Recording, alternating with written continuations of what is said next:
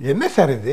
திதி தவசம் தர்ப்பணம் எல்லாம் போகிறவங்களாம் என்றைக்கோ போய் சேர்ந்துட்டாங்க. அப்புறம் இப்போ எதுக்கு இதெல்லாம் பண்ணிக்கிட்டு இருக்கீங்க? டைம் வேஸ்ட்டு ம். சார்? இந்த சமாதியில் கொண்டு போய் மலர் வளையம் வைக்கிறாங்களே அது எதுக்கு சார்? டைம் வேஸ்ட் இல்லை? போகிறவங்க என்றைக்கோ போயிட்டாங்கல்ல? சமாதியில் கொண்டு போய் என்னத்துக்கு மலர் வளையம் வைக்கிறாங்க? அந்த மலர் வளையத்தை அப்படியே யாரும் தூக்கிட்டு போய் கொடுத்துருவாங்களா? ஒருத்தர் போயிட்டாலும் அவர் மேலே மரியாதை எங்களுக்கு குறைஞ்சி போயிடல அப்படின்னு காட்டுறாங்க. அதனால் அவங்களுக்கு ஓட்டு வருது. ஓட்டுக்காக பண்ணுறாங்க சரி. இது புண்ணியம் வருது நம்புகிறான் அதுக்காக பண்ணுறான் ஓட்டு வரும்னு நம்புகிறான்ல எல்லாருக்குமா வருது?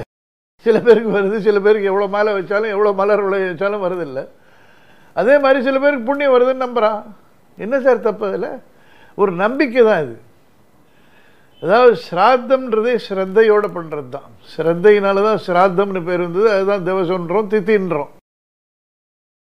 நம்ம நம்பிக்கைப்படி செத்தவங்கன்னா அவங்க பிரேதத்துக்கு பண்ணல.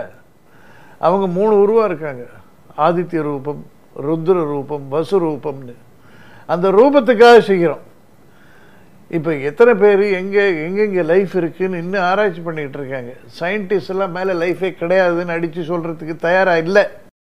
சயின்டிஸ்ட் நாளைக்கு அங்கெல்லாம் லைஃப் இருக்குன்னா நம்ம ஒத்துக்க போகிறோம் ஏதோ நமக்கு சயின்ஸ் புரிஞ்சிட்ட மாதிரி.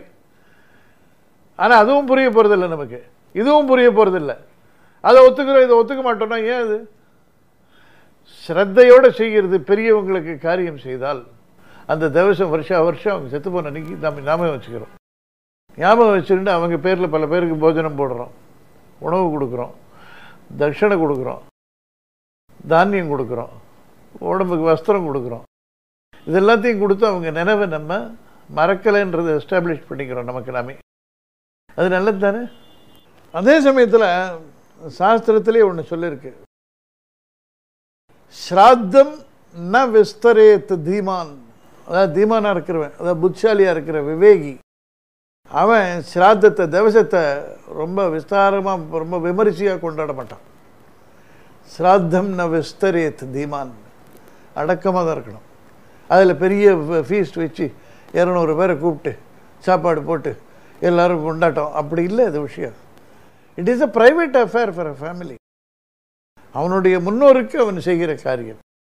இதில் நான் வந்து எல்லாரையும் கூப்பிட்டு இத்தனை பேருக்கு போட்டேன் இது இவ்வளோ செலவு பண்ணேன் இவ்வளோ பிரமாதமாக பண்ணேன் இவ்வளோ ப பக்ஷணங்கள் சமைக்கப்பட்டன இவ்வளோ உணவுகள் பரிமாறப்பட்டன இத்தனை பேர் சாப்பிட்டார்கள் விருந்துண்டார்கள் கண்டு கழித்தார்கள்.